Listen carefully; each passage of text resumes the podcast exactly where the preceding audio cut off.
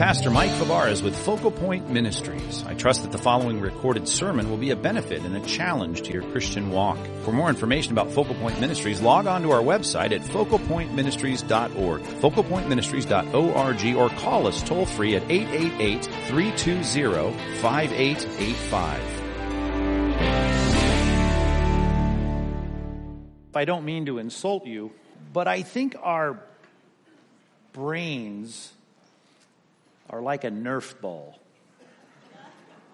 Speak for yourself, Pastor Mike. Well, I am. I am speaking for myself. I, I, I know I'd like to think that my brain is like a supercomputer, or for the sake of this comparison, maybe like a, a lump of modeling clay. And, and when my mind encounters truth, no matter how hard that edge might be, my, my mind adjusts and it, it adopts that and embraces that, and then it maintains its shape and it remembers and it will act accordingly from that point on. I like to think that, but of course that's not the case. It's more like a Nerf ball. I, I have encounters with the truth and I see the facts and my mind, it does, it adjusts. But once I'm done with that truth encounter, it seems my mind, probably like yours, starts to tend to go back to the shape it was before. It, it retracts. It gets back to thinking more familiar thoughts, particularly in our theology. When we think about God, we can encounter the hard edge of truth that God has revealed about himself in a particular area of who he is or what he expects. And, and I'll say, well, that's true. And I, I, I'd like to embrace that. I know it's what God teaches. And then I, I kind of get back to more familiar, more comfortable thoughts about God. That's a tragic thing, and it's actually a costly thing, as Tozer reminded us six decades ago now when he said that when we have a low view of God, we entertain that low view of God, it is the cause of a hundred lesser evils among us. In other words, when we don't think rightly about God, when our view of God is deficient, may not be that we have not been exposed to good biblical truth. It's just that we have those encounters, like in the Old Testament, Israel had those encounters, and as Psalm 50 says, they, uh, they tend to go back to thinking about God that's, uh, a God that's more like them.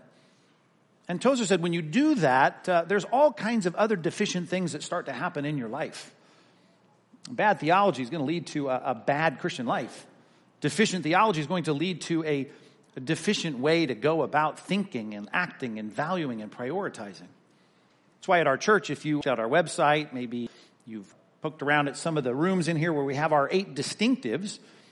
Beyond the theology that we want to affirm, we're looking at distinctives that kind of help calibrate and adjust our, our thinking and our direction. And, and our third one is to always work to maintain a high view of God. And that's because our tendency is to, to not maintain a high view of God. We have to continually adjust and readjust and redefine what we think about God because we're going to go back to more comfortable thoughts about God. You can be well taught and end up nursing thoughts about God that are far from the truth.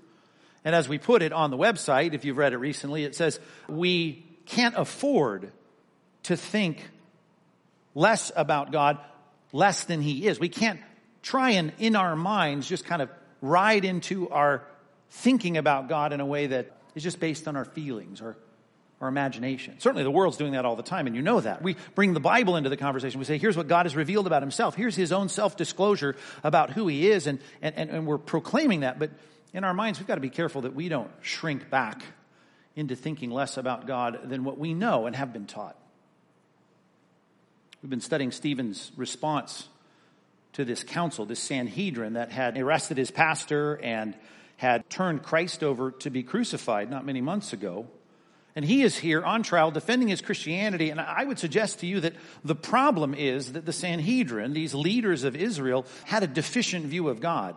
A deficient view of God that when the culmination of all that they had studied in the Old Testament came right before them, they failed to see, as Paul put it, the, the light of the glory of God in the face of Christ. They could not see the glory of God and the gospel because they, they didn't think rightly about God. As a matter of fact, one of their concerns in the discussion that we saw in the accusations towards Stephen in Acts chapter 6 verse 13 was that they were really concerned about what he thought about the temple. Of course, Stephen was going to defer to what Christ thought about the temple and Christ, of course, he submitted himself to the regulations of the temple. His parents did. When a leopard was cleansed, he said, go and show yourself to the priest. I mean, it was all about the fact that whatever God had set up regarding that temple, certainly Christ affirmed it. But he did speak about the time that was coming when it would be destroyed. And it was clear, even that he forecasted in his teaching, as he talked to the woman at the well, you might remember, and she was concerned about whether the temple in, at Mount Gerizim, the Samaritan center of worship, or Jerusalem, he said, I know that's the debate, and she brought that up as a theological diversion.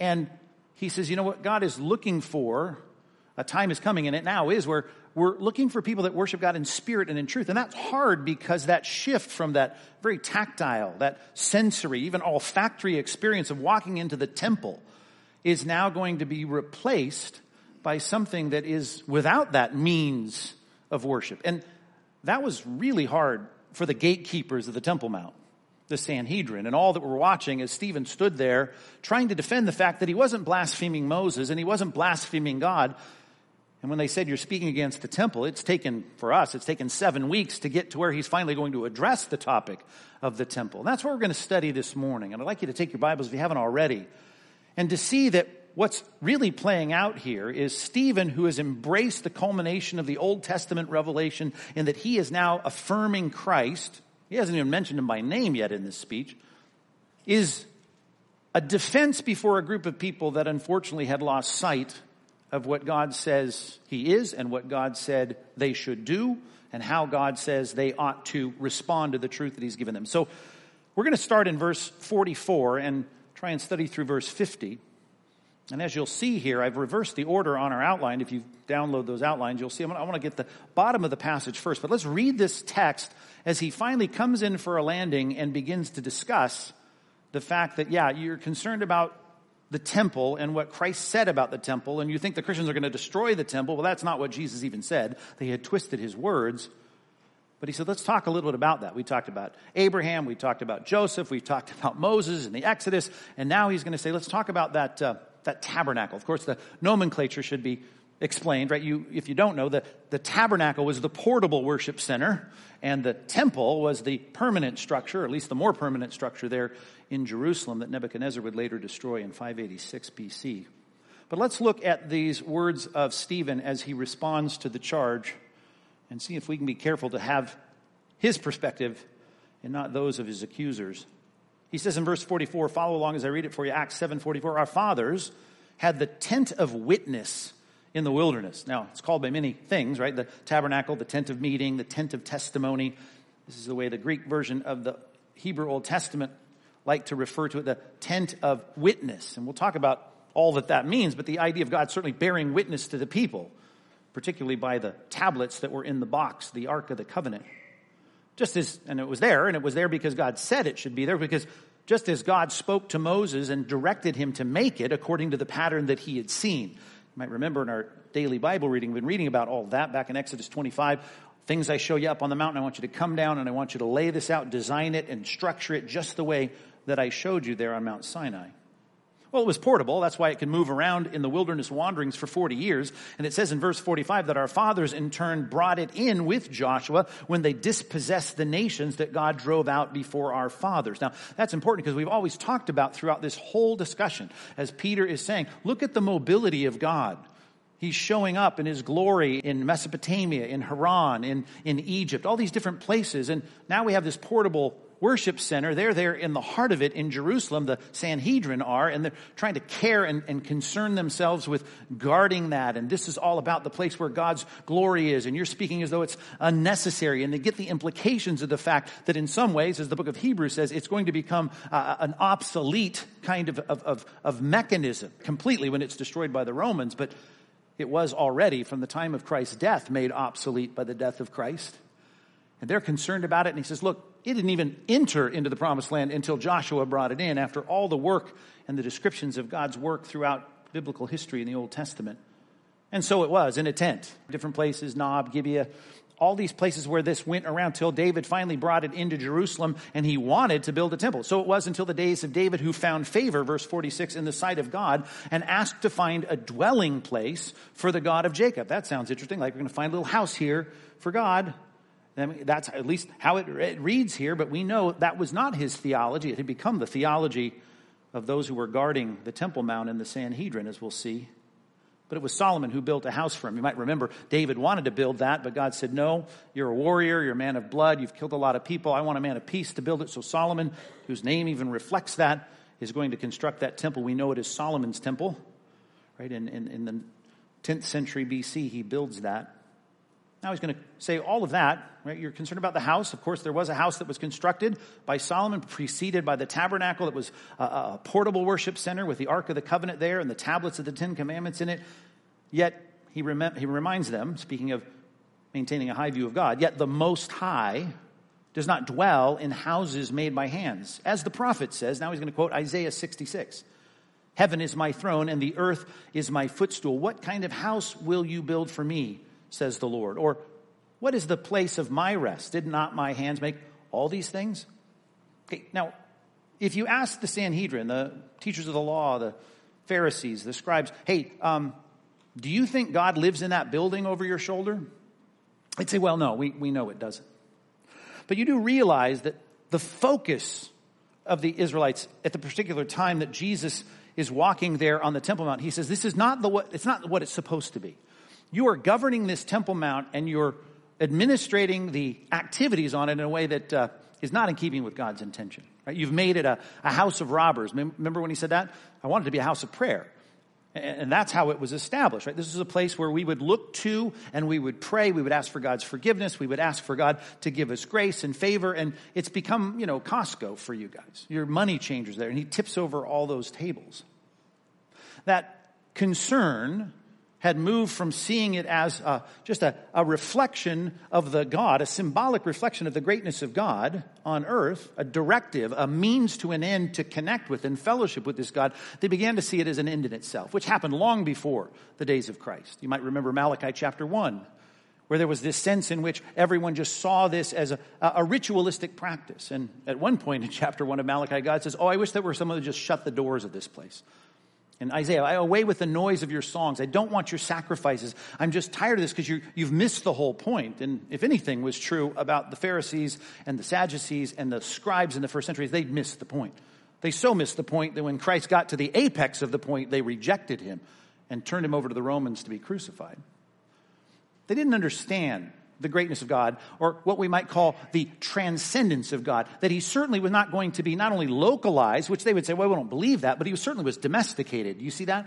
There's an idea of them kind of fitting God into their lives. And that was the whole concern of Malachi chapter 1. That was the last book of the Old Testament, warning everyone before these 400 years of silence do not minimize, do not localize, do not trivialize, do not domesticate the God who is. And that's a problem, a problem of their view of God. So let's just think about that statement regarding the nature and character of God, the bigness of God, to use those spatial analogies, the highness of God, the most high God. And let's just make sure that we don't do what those leaders of Israel did. But I certainly think the early church recognized the greatness of God that found its greatest expression in the arrival of his son as not only our king, but as our redeemer you're taking notes, let's just summarize those last three verses with this phrase. We need to humbly affirm. We need to make sure we do it over and over and over again because of the Nerf ball brains that we carry around. Let's humbly affirm God's infinite transcendence. And that means that God is higher than you think He is. He's bigger than you think He is. And even those, even though those are spatial analogies, I want you to understand what those mean. Think about the fact that God is a God that cannot be not only localized in a particular place, he cannot be domesticated. He cannot be your servant. He cannot be your life coach. He cannot be something smaller than he is. And because that's our tendency, we just need to constantly recalibrate and retune our minds to say, how great is the great God that we say we serve? Do we serve him as though he is that great God? And we talk about the greatness of God, I don't want you to miss that all of that reflects what we think about his attributes and what he does. Right? Here's, here's a verse for you to jot down. How about one of my favorite chapters in the Bible, Psalm 103? Psalm 103 reminds us that it's not just the, and these are spatial analogies, the transcendence of God as in terms of who he is, the nature of God. But when he expresses himself in whatever he does, right, it, it, it's so much greater qualitatively than anything we could do. Here's the verse I was thinking of Psalm 103, verse 11. It says, Think of the spatial analogy. For as high as the heavens are above the earth, so great is his love, his steadfast love, his faithful covenant love toward those who fear him. Okay, we're called to love because God is love. We're called to be holy because God is holy. We're called to be just because God is just. You're called to be righteous this week because God is a righteous God. But when we think about God, we need to think not only is he so much bigger and so much more uh, uncontained than we like to think when we put God and our theology in our back pocket. It's everything that he does becomes this, this huge, qualitatively huge, this immense, I use the word infinite, this infinitely great expression of who he is. And, and I think that begins to really humble us and challenge us. If I said this week, did you love your wife? Did you love your kids? Did, did you do right in your work? Were you a man of integrity? Those are questions you think, okay, well, yeah, I think I'm hitting the mark. Well, as it says in Psalm 50, when we make God more like us, and we don't allow that view of a real lofty, expansive view of God to rule in our minds, we begin to think, well, sure, I'm doing pretty well at those things. We need to let our understanding of God be so expansive and so big, so qualitatively better than anything that we might see here on earth, that our minds are constantly working at making this God the real perfect and holy most high God that He is. Hard for us to put that into words without using analogies, but it's helpful for us to think about the fact that we should ask the question how big is our God? How, how high and lofty is my view of God? When Solomon, and it might be worth jotting down for your study this week, 1 uh, Kings chapter 8 is when Solomon gets to doing all of the temple construction that David had said in his heart to do. Matter of fact, David had, had sequestered the materials and got everything together, and then Solomon has it built, and he has this uh, prayer of dedication. Might be worth looking at. Let's go there real quick. 1 Kings chapter 8. Drop, drop down to verse 12. Solomon is now thinking about the God that, frankly, I think by the first century, and even by the fourth century BC, I think every successive generation struggles with this. It, it had become much less than this. They could see, even as they did back in Samuel's day, that the Ark of the Covenant, this box in which the, the, the Ten Commandments were held, I mean, that's like our good luck charm. If we got that, we got, we're okay. And, and the, the Sanhedrin, the council could say, well, we, we're gatekeepers of this piece of real estate. We're okay. This is where God's favor is. And, and we're fine because we have it. And, and Solomon, even, for all that he does later in life that we would raise our eyebrow at and, and, and even condemn as, as, as godless and him wandering away from the truth. We, we see him here with really good theology about what's going on in, in the temple. Look at verse 12. Solomon said, The Lord has said he would dwell in thick darkness. Now there's something here. There's a little double entendre. There's a little bit of, a, of, of, of two things we should see. We, we should think about the God, the invisible God, the God that you cannot see, where he says, You shouldn't represent me in any form. Remember we talked about that when we talked about the golden calf here recently?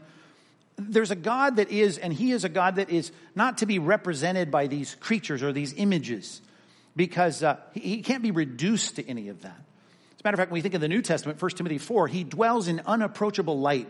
There's something about the expansiveness and the distance and the otherness of God without going too far to where we start to affect our thinking about truth that we can't know him. Well, we can know him because he's revealed himself, but that God is so different, holy, that's what it means, right? He's, he's not like us. And in that distance, in that that disconnect from us, we have to think, okay, there is something that so is, is so uncontained that I, I can't I can't reduce him to that. And, and that's the distance picture of, of God. Of course, he's here as well, but then we have that picture of an actual cloud. Well, you had it, first of all, as they wandered through the wilderness, this cloud by day and pillar of fire by night. But then there was this cloud outside of the Bible. They talked about the Shekinah glory of God but the idea of this cloud that came and rested there in the Holy of Holies, this 30 by 30 foot square room within the tent and later in the temple. And, and, that place was a place where this visible manifestation of God's presence was, at least a presence, some representative, symbolic presence of God in this, in this cloud. He says, The Lord has said, I will dwell in thick darkness. But he says here, verse 13, but I indeed have, I've built a, I built you an exalted house. I mean, it's the best building that Israel had ever built a place for you to dwell in forever. Oh, so see there, he did believe in a domesticated God. No, that, that's not true. As a matter of fact, we can take time to go through all this, but let me drop down later in this discussion when he begins to pray in verse 22. First of all, he's talking about the greatness of his attributes. He knows that he's a God who's above everything. Solomon says, I stood before the altar, verse 22. in the presence of all the assembly of Israel and he spread out his hands toward heaven, right? He knows he's looking up. He's thinking like we're taught to think and pray, as Jesus said, Our Father who art in heaven, right? And then hallowed be your name. Great, and that's the word holy. You're different. You're out there. You're, you're distinct from us. You're set apart from us. And he said, O Lord God of Israel, there is no God like you in heaven above or in earth beneath, right? There's no one like you, uh, incomparable. Keeping covenant, you always are faithful to your promises, showing steadfast love, faithful love. You're loyal to what you say you're going to do and to your people, to your servants who walk before you with all of their heart. He goes on to talk about the promises that were kept to David, his father.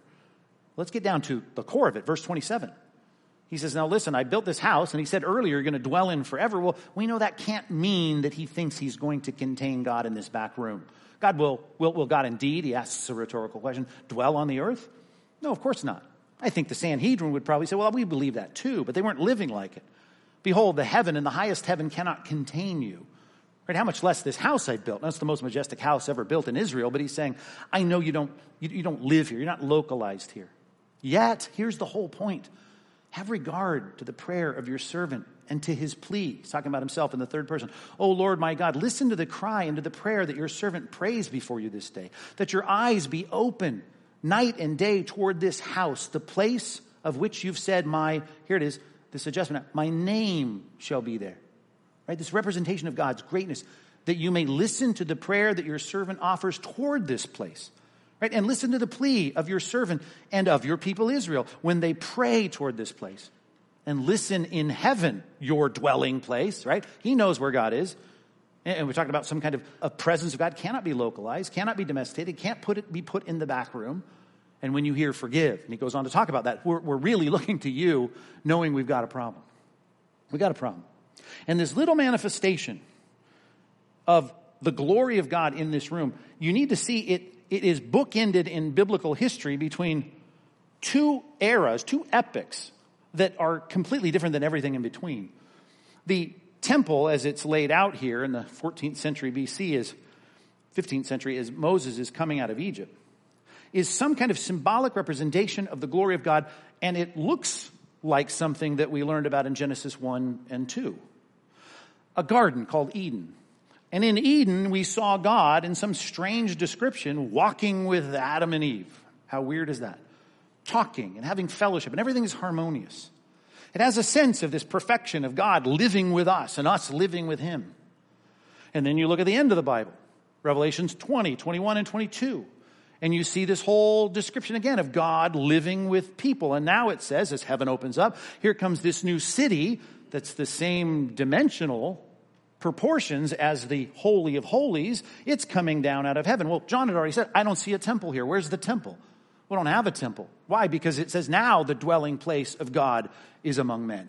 So God now brings this whole reality down to this thing called the new earth, and God's presence is there, and you have this sense in which God is really dwelling there. And before you had here in the garden, God at least dwelling in fellowship and in harmony with Adam and Eve.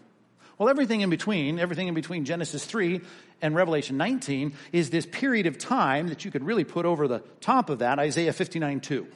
Your iniquities have made a separation between you and your God. What happens in the, in the garden when they're kicked out of the garden? What does God do? Think back, Sunday school grads. He puts some, uh, some sentries at the front, actually to the east. To the east opening of the garden, so they wouldn't go back in, he puts two cherubim. Remember that? And he, he has, gives them flaming swords, so don't come back in. It is interesting, by the way, a lot of emphasis on the direction. The direction is east. They're kicked out to the east. Well, when God gives instructions to Moses to build this temple, he says, I want the opening to be coming in from the east.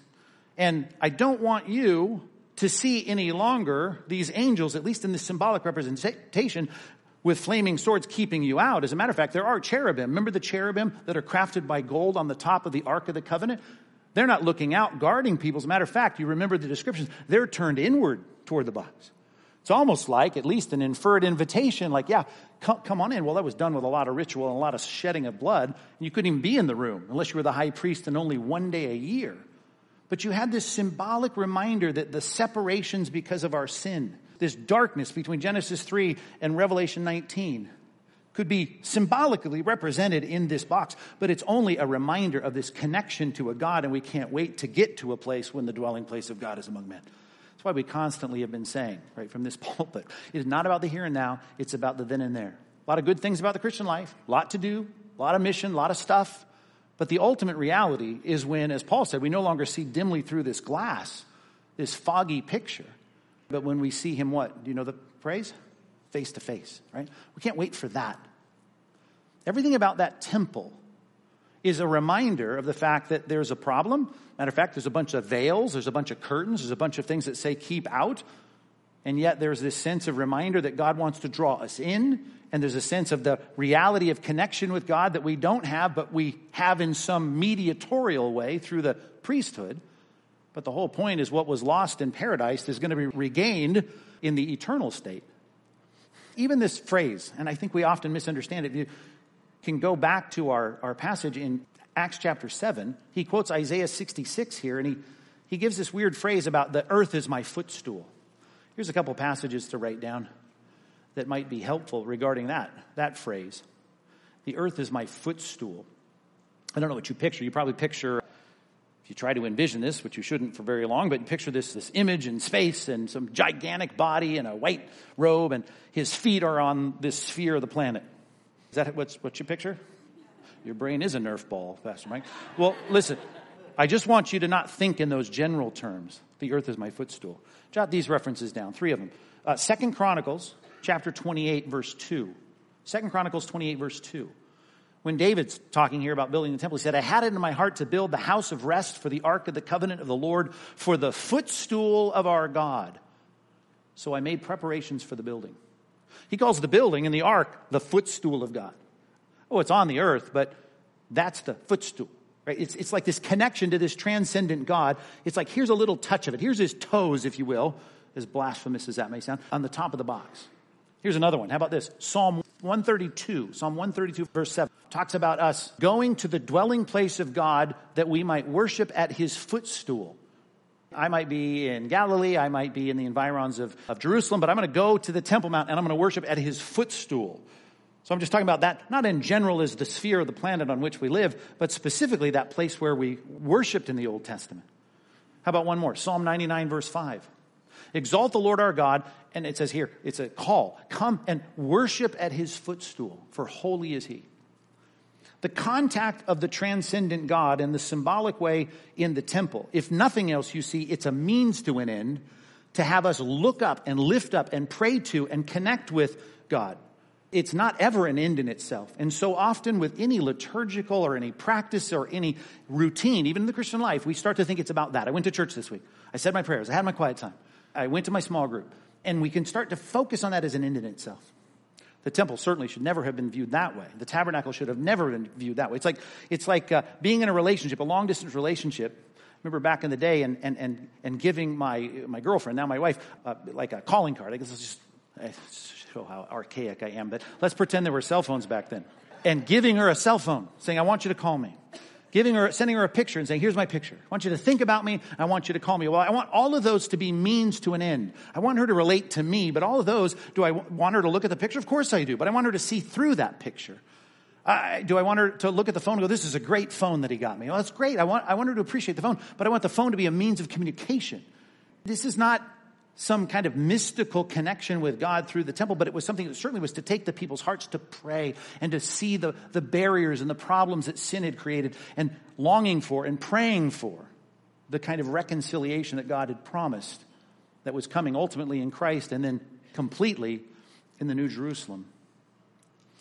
So much more. We could obviously speak all day about the greatness of God's attributes, the transcendence of his majesty, the greatness of how he reflects that in his character, but I, I just want you to, to know our tendency to get back to domesticating, shrinking our view of God. You still there? In well, I turned you. No, I didn't turn you anywhere, did I? Go Acts seven, verse forty-five. Working our way backwards through this. I, I don't want to overstate what's being said here, but I at least want to observe in verses forty-five through forty-seven this portable worship center before the construction of the temple by Solomon, it was, it was mobile. And, and there was something about that being the continual emphasis and theme of Stephen's speech, right? How often have we talked about that? That Ur the Chaldeans and, and Haran and, and Egypt and, and even when Abraham was going through as a sojourner, he didn't even own and possess a foot length of property, it said. So God is a God whose glory is showing up in Midian and in Sinai. And here they are in Jerusalem, very concerned about that piece of real estate, which they should have been, as it was rightly understood, a representation, a reminder, a symbolic channel through which, a means through which I connect with the transcendent God. But we see in a passage like this that it was outside of this piece of property and it was brought in, at least to the, the place, the nation, well, Canaan, when the nations were dispossessed and Joshua brought it in and drove out those child sacrificing cultures. And so it was until the day of David. And David found favor in the sight of God and asked for a dwelling place for the God of Jacob. And it was Solomon who built the house for him. So that whole transitional, mobile, sojourning representation, not only the representation, but the actual appearance of the glory of God that we've seen throughout this speech. I'd like to make this some kind of fuel for your time with God this week, but I, I want us to think about what that means for you and I as we sit on the other side of the planet as a bunch of Gentiles, I would assume most of us are, and we have no relational connection genealogically to Abraham and we had no claim on the rights of the property in Israel, the access to the Temple Mount, the promises of all that God said about Abraham and the people of God, and these are my people, and all of those kinds of things. We were outside of all that. The us them mentality was really clear, and it became, got to a place of a sinful kind of us them mentality, but God recognized that there was in the intention of the Abrahamic covenant as we started in our study, we saw was to have Abraham and his descendants be a means through which all the families of the earth would be blessed. Not just because they were good guys infiltrating the planet, but because through Abraham would come this one who would redeem them, be the ultimate high priest that would give everyone who would respond in repentance and faith as God called them to a place of dwelling with God. I just want us as Christians to be thankful for that, as Gentile Christians to be thankful for that. So jot it down that way if you would. Number two, we need to gratefully ponder I put it this way God's borderless redemption. He's not localized in Israel. As a matter of fact, the whole tenor of where this is going in the book of Acts is to go to the Samaritans. We're going to see that in the next chapter. And then to the Italians, to the Romans in, chapter 10. The continual concentric impact of the gospel from Jerusalem, Judea, Samaria, the ends of the earth. God's plan moving outward should make those on the outside who become insiders very, very grateful we should really be super grateful that we are now a part of something, the beneficiaries of the impact of the covenant that God made with Abraham. And of course, Stephen is about to die because he is being killed thinking by the Sanhedrin that he is opposed not only to the supremacy of the piece of real estate over their shoulder, but even the people of Israel. Matter of fact, that's where the book of Acts goes. Matter of fact, we should look at that. I didn't plan to go there.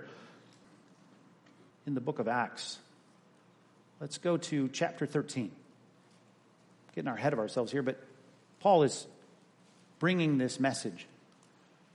And you can think of just this as a outgrowth of the problem and the tension and the equation of what's happening with Stephen and the Sanhedrin. Verse 44, 1344. Next Sabbath, almost the whole city gathered to hear the word of the Lord. But when the Jews saw the crowd, they were filled with jealousy and began to contradict what was spoken by Paul, reviling him. And didn't we say that at the beginning of this? That we had the jealousy of the Jews, not only delivering Jesus up to the Romans to be crucified, the jealousy of the Jews after 3,000 and then 5,000 become Christians, and you have them all meeting in the back, on the Temple Mount, in the backyard, if you will, of the gatekeepers of the temple, the Sanhedrin.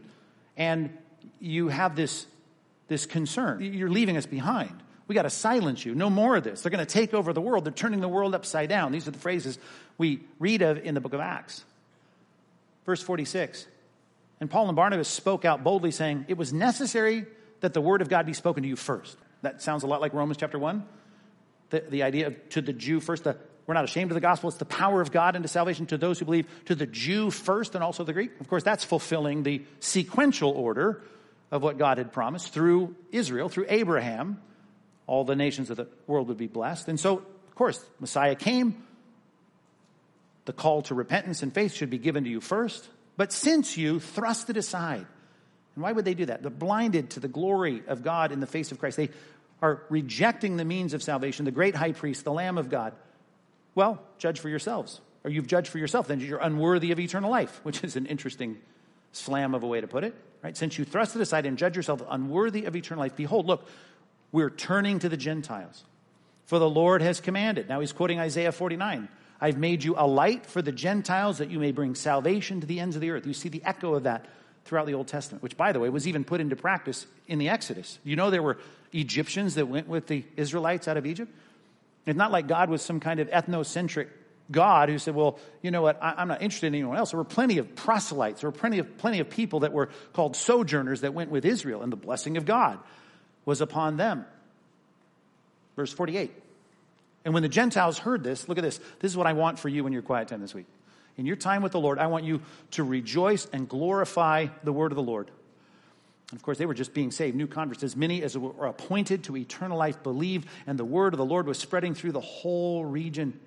That's such a great picture of the Gentiles being so thankful. Here's a homework assignment Ephesians chapter 2. In Ephesians chapter 2, verses 12, let's start in verse 11, actually. Verses 11, let's just go to the end of the chapter. Oh, do I have time for this? Yeah, I do. Come on. You're here, right? You got a Bible? Let's go to Ephesians 2. Here, it was going to be a homework assignment, but it's good when you can do your homework in class, isn't it? It saves you some time. Weren't you glad about that in school? Here was a homework assignment. I'm going to let you do it now. Ephesians chapter 2. This is the picture. This is the feeling. This is the grateful pondering of the fact that the, the, the blessing of God expanded and, and traversed the borders of Israel and Jerusalem. Look at verse 11. Remember, therefore, at one time you Gentiles in the flesh, right? You're not descendants of Abraham called the uncircumcision, a very dismissive and pejorative way, by what's called the circumcision, which is made in the flesh by hands. Oh, so many parallels there, too, even with the way that that rock in Daniel 2 was a rock that was not cut by human hands. The, the, kingdom of God, it's something so much deeper than what you can see in someone's pigment in their skin or their DNA or the, you know, the, the signs of their covenant promise of circumcision or anything that, like the temple itself, the realities are the unseen things and yet we get so fixated on the seen things. Nevertheless, you Gentiles, remember, this is what I want you to do for this week, verse 12. Remember that you were at one time separated from Christ. You were alienated from the commonwealth, from the nation, and all the blessings of Israel. You were strangers, didn't even know the covenants of promise, these, these guaranteed oaths of God about what he would do for the good of those penitent people. Having no hope, that's the problem when you're outside, and without God in the world. But now, Man, if you could just catch this, this would fuel your worship this week. But now in Christ, you who were once far off have been brought near by the blood of Christ. Verses 14 through 18, we ought to be getting along, and there were problems in the early church with the Jews and Gentiles getting along, and all the things, the vestiges of all the practices of the Jews. So he addresses that. But now get to the heart of this, right? Verse 19. So many good things dovetailed together in this passage. So then you are no longer strangers and aliens. You're not outsiders. You, you Gentiles, on the other side of the planet, you fellow citizens with the saints. You are fellow citizens with the saints and members of the household of God. Now, here's this analogy not just a family, look, it's a, it's a structure built on the foundation of the apostles and prophets. This analogy now of a building. What kind of building? Well, a building where you got a cornerstone where it's not going to work without this person, Christ Jesus himself being the cornerstone. Now look at how it shifts. Now, verse 21 in whom the whole structure being joined together grows into a what? A temple. Whoa. That structure, that like that building. And the reality of it is us without the trappings and the pillars and the brazen altar and the and, and the candelabra and the showbread. It's like we're it now. In whole, the whole structure joined together, grows into a holy temple in the Lord. In Him, look at verse 22. You also are being built together into a dwelling place for God by the Spirit. Now, the reality of that unapproachable God in the glorified Christ is going to rule in the middle of the New Jerusalem. But until then, like Paul, through a glass dimly, we experience the reality of relationship with God through the third person of the Godhead, the Spirit now, interacting, relationally connecting with us, dwelling in us that picture of God's presence among us, that makes you more sacred than a building that was vacated by the glory of God when Christ died on a cross and the veil was ripped. And here they are as gatekeepers of this building. And a lot of things, by the way, changed between 33 AD and 70 AD and the practices and some of the extra biblical writings about the weird things that were going on and people recognizing this is not the same anymore. Well, it wasn't the same anymore because the Spirit of God went from that building, at least in the representation of what God wanted to rightly do in that building with all the perversion around it, and He took His Spirit and He brought it upon His people and He said, Here's my temple now. And here's a couple passages for you 1 Corinthians 3, 1 Corinthians 6. 1 Corinthians 3 says, We as the church now become this temple of God. And you should feel special about that. You want to feel good about being an outsider brought in? How in are you? Here's what, what the scripture says it's as though now you are the temple of God, and here's the threat anyone who destroys God's temple, God will destroy him. I know we're much maligned in our world, right? We're the scum of the earth, as Paul put it, and increasingly so in American culture today. You and I, the fundamentalist, bigoted, narrow minded Christians. The Bible says those who are going after us, like in the Old Testament with Israel, you're the apple of my eye. God takes it personally when people attack the church. And then, even more so, you go home, get in your car, leave the parking lot, do your thing this week. As you sit there at your desk, think about this. 1 Corinthians 6 says your body itself is the temple of the Holy Spirit. Corporately, 1 Corinthians 3, individually, even 1 Corinthians 6. Because God's Spirit dwells in you. There's a lot of responsibility. Now, here's the next phrase. You know this phrase if you know the verse. Therefore, glorify God with your body. It's a call to not sin, to sin with your body. He says, listen, you, God dwells in you. Who? In who? In the people, as Isaiah put it, of the coastlands. Right? He may have been thinking about, you know, I, I don't, Italy and Spain, but think about the idea. We're so far on the other side of the planet, 2,000 years later, and right now there's more significant sacred interaction with the Creator and the transcendent God with you sitting in your car at lunch, reading your Bible and praying, than was anything going on over the shoulder of the Sanhedrin. That's an amazing thing. You ought to ponder that. You ought to gratefully ponder that. That the greatness and glory of God not only went to Haran and, and, and went to Ur and, and Egypt and Midian and Sinai, but Orange County and a parking lot in your workplace. That, that's a, an amazing thing, which I hope gives you something to fuel your worship this week. Well, it's all started with a concern about the temple, which of course got him to think about the construction of this worship center. First of all, go back to now Acts chapter 7, and let's get to the beginning of the passage that we read, verse 44.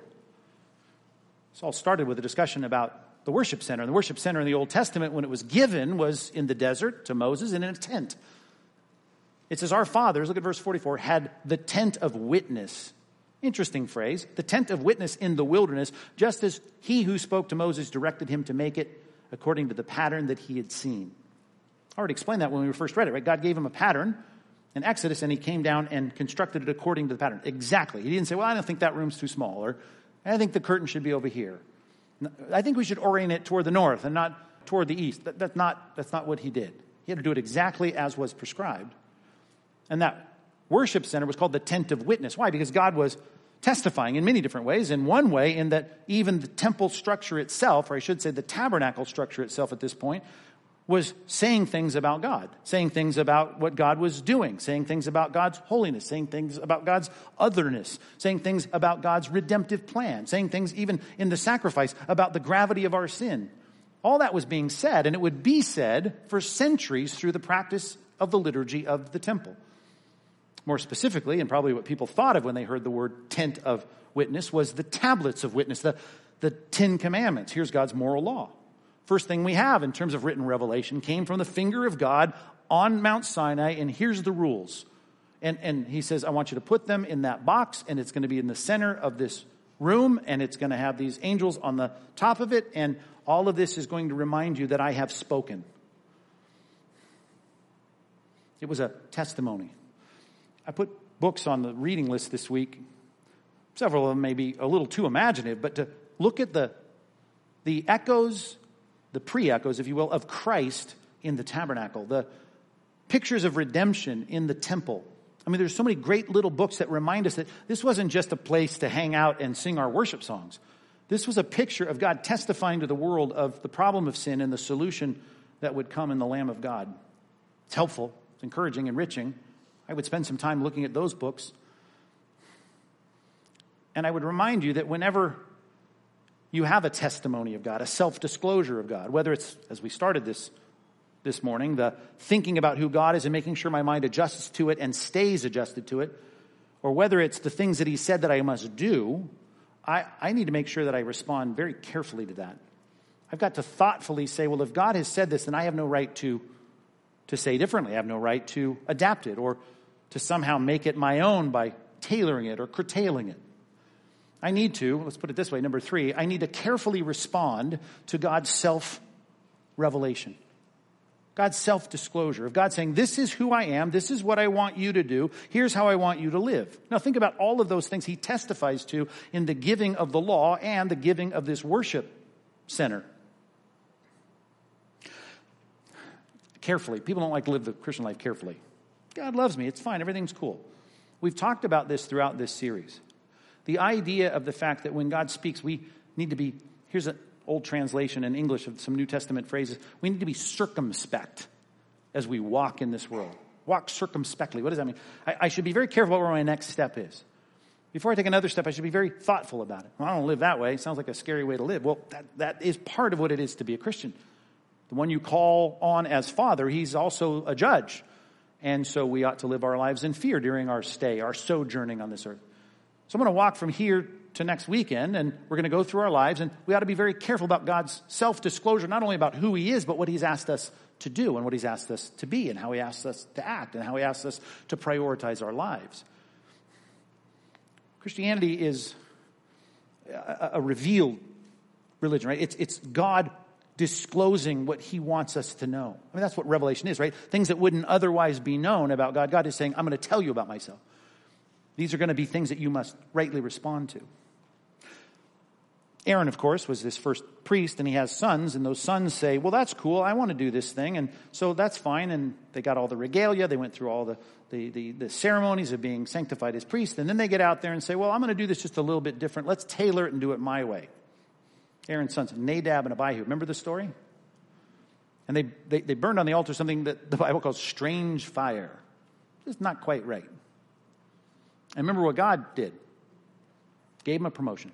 That was awesome. You improved on my revelation. You struck him down. Maybe you missed this because it's just a short little verse, but Moses then talks to Aaron. Now remember, these are his nephews. And he says, Listen, God just knocked our family members down, just killed your sons. I don't know what it'd be like to have both of your sons die in the course of their work trying to serve the Lord. And yeah, they didn't do it quite right, but I mean, come on, that's kind of harsh. And Moses talks to Aaron and goes, You just need to understand, you know, going to draw near to God and, and do it non circumspectly, to use the words we've, we've just brought up. You better be super careful about these steps. And, and it's interesting, the last part of that verse says, And Aaron held his peace, which shows that must have been hard to do, right? It's like, ugh, I, I want to be mad. Like David, when the, the ox cart stumbled and he had a guy that he really respected and he went out to touch the ark and he died. And, and David got mad. He was frustrated. You can see Aaron being angry at that. You can see the early church if you're friends with two people. Maybe you're, I don't know, Scrabble couples with Ananias and Sapphira and now they're dead. Like, man, I don't, I don't know if I like this Christianity thing. There's no difference in the God of the Old Testament, God of the New Testament. And when we studied that passage in Acts 5, what did we say? We're really thankful that we haven't been struck dead because we could have multiple times over and over. But it was a reminder to the church, wasn't it? My revealed will, you need to do it. Right? Whether it's how you approach worship in this scene in the Old Testament or whether it's how you tell the truth when you're speaking to one another, you better carefully respond to what God has said. Not only to think rightly about God, theology proper, but to think rightly about how we live, practical theology. How do we, how do we live this out? I know the reputation sometimes of, of our church or me or I don't know what, but is, it we're, we're the doom and gloom church, you know, Bible thumpers. You, you do understand, no one's trying to harsh your life out. We're just trying to be faithful to what God has said about himself. And, and I, let me end with this passage. And I didn't plan this either, but whatever. let's, let's go to Hebrews 12. Probably not a good line for any sermon. But I, I just want us, by way of comparison, because that's what we're doing. We're comparing something 2,000 years ago and how they thought about the temple, and we're even going back to 3,400 years ago in the wilderness and the, you know, Nadab and Abihu scene, and we're like, okay, what about now? The comparison in this passage is one that should not only, as this text says, bring us a, a kind of, of trepidation about be careful, but a real profound kind of, of, of gratitude. Matter of fact, look at the first three adverbs in, in all the points this morning humbly, gratefully, carefully. I mean, those can all fit together and still be a joyful, peace filled Christian life. But that's got to be our approach. Drop down to the 18th verse of this chapter, Hebrews chapter 12. They had something very tangible, tangible, very tactile, something they could smell and they could see. And it started there at Mount Sinai. For you've not come to what may be touched. It's different in the New Testament, right? Spirit and truth, a different, we're not going to a temple. We're not sacrificing animals. You've not come to what may be touched, a blazing fire and darkness and gloom and a tempest, a storm there on Mount Sinai, the sound of a trumpet and a voice of the words that made the hearers beg that no further messages would be spoken. And remember that in Exodus? Don't, we don't want to hear it. You go up and talk to him for us, Moses. For they could not endure the order that was given them and stuff like, man, this is really hard. Like, if a beast touches the mountain, it'll be stoned to death. I don't like it. It's too restrictive and too many warning signs and too much razor wire and barbed wire. Indeed, so terrifying, verse 21, was the sight that Moses himself said, I tremble with fear. Well, that was rough. Hebrews chapter 12, verse 22. But you've come to something else, something that transcends that Mount Zion. Right, that tabernacle and that temple that might have been the Lord's footstool, but you've come right into where God really lives. You have a real relationship with the real God to Mount Zion. That was kind of the spiritualized word that kicked in when we're talking about the thing that Jerusalem and the temple represented. You've come there. You have a relationship with the God who dwells in unapproachable light. You've come to Mount Zion, the city of the living God. Right? You have that connection with that scene that's spelled out in Revelation chapter 4 and 5, a real living room of God, the dwelling place of God. Whatever that is, that invisible place. But it's mind boggling, and you've come there. You have a relationship with that God. The heavenly Jerusalem, not the earthly one. You've come to innumerable angels in festal gathering and to the assembly of the firstborn, Christ Himself, who are enrolled in heaven, and to God, the judge of all, and the Spirit of the righteous made perfect, and to Jesus, the mediator the only way we can get in is because the high priest has gone in and made a way for us, the mediator of a new covenant. And to the sprinkled blood. Think about that. Sprinkled blood, that was all a part of the ceremony with the hyssop branch and the blood all over the altar that speaks a better word than the blood of Abel. Well, death usually people like, who killed him? I want to kill them. I mean, it's not, Abel dies, right? And Cain's concerned about retribution. Well, Christ dies and no longer are we concerned about retribution. It's just amazing. Of course, it's better than the blood of Abel, which had brought up earlier in the writings here in Hebrews. So, what do we do? Well, number one, if you're a non Christian here today, see to it that you do not refuse him who's speaking. Right? If you're feeling convicted about the truth of Christianity, well, then you ought to respond. You ought to repent. You ought to put your trust in Christ. You ought to throw yourself on the mercy of God. For if they did not escape when they refused him who warned them on earth, how much less will we escape if we reject him who warns from heaven? The comparison, right? The comparison of lesser to greater. This Mount Sinai was amazing, but this is way more, way more clear, way more serious, way more heavy. Verse 26. At that time, back then in the Old Testament, his voice shook the earth. But now he's promised, right? We read this in 2 Peter 3. Yet once more I will shake not only the earth, but also the heavens. This phrase, yet once more, indicates the removal of things that are shaken, that is, things that have been made, earthly things, in order that the things that cannot be shaken may remain. They can destroy all of the temple, and Titus can burn it and desecrate it, and, and it can be gone. Just like Nebuchadnezzar did, it can be done. Just like Antiochus did in the intertestamental time, you can do a lot of damage to that place. But you can't do anything to the place where God dwells. And God right now is dwelling in his church and in his people. Therefore, verse 28. Let us be, that's the whole point here, right? Let us be grateful for receiving a kingdom that cannot be shaken. And let us offer to God acceptable worship with reverence and awe. You see that? Why? Because God, our God is a consuming fire. One who is, in his own plan, redemptive plan, taken the hit for our sin. I think we can live humbly, gratefully, and carefully, right? And we ought to.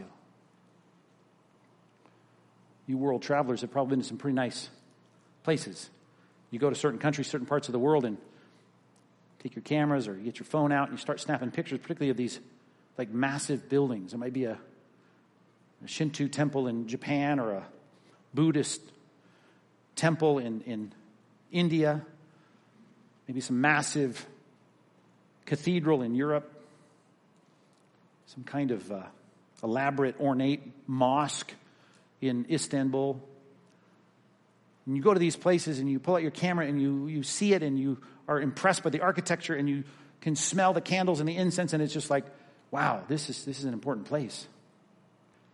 With the coming and reality of Christ and all that we just read there in Hebrews 12, you, the, the shift to what is is real and transcendent and important. It's not going to be bound up in smells and sights and chants and people bowing down and, and shaved heads and robes. And I mean, the reality of this is found in the sacred space of your kitchen table, of your desk at work, of the front seat of your car, in the parking lot, at lunch with a Bible and a prayer list.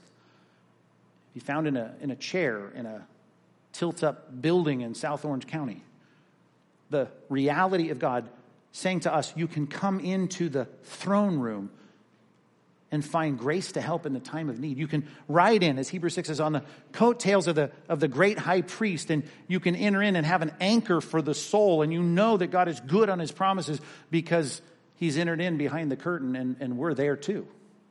We have access. If you feel left out, you think, wow, this should be a much better experience as a Christian, than it is. I'm just saying, I, I, I want to admit to you, it's, it's, I don't have an overrealized sense of where it's going. We're not there yet. Right? We're getting to the place where the dwelling of God is going to be among men. But, but now there is something good and sacred. And, and any building, any architectural thing, anything that seems like impressive, it, it, it never is that conduit to God. Those are not, that is not it. God is a God who has found his people as his dwelling place. And I hope you're one of the bricks, one of the stones that have been placed into this thing where God is active and where God is working, and it ought to lead to a humble, grateful, careful kind of life that should fuel your worship this week, and I hope that it does. Let's pray. God, we need our minds to be continually adjusted. We admit our weakness in our flesh of wanting to, as those people in Psalm 50, just to, to think that you're like us and bring you down to where we're at. And we hear a lot of people in the name of Christ talking about you as a, as a friend and a coach and a cool guy that's just one of us. And, and, and we need, God, please, to have our minds recalibrated, adjusted, and fine tuned by the truth of your re- revealed word. You have given us these propositional statements by the miracle of, of, of prophecy. We've seen them now recorded as we recognize that just changes so much about how we think, and we just need it to, to be constantly in our minds. As, as Paul said, it's a safeguard when we repeat these things to each other and even to ourselves.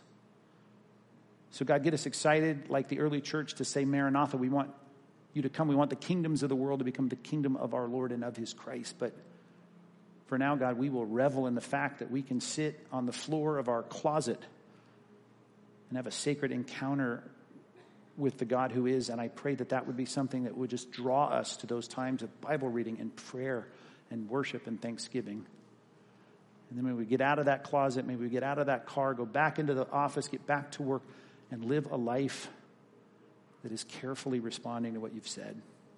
Make us a holy people, worshiping a holy God, walking in step with you this week. In Jesus' name, amen.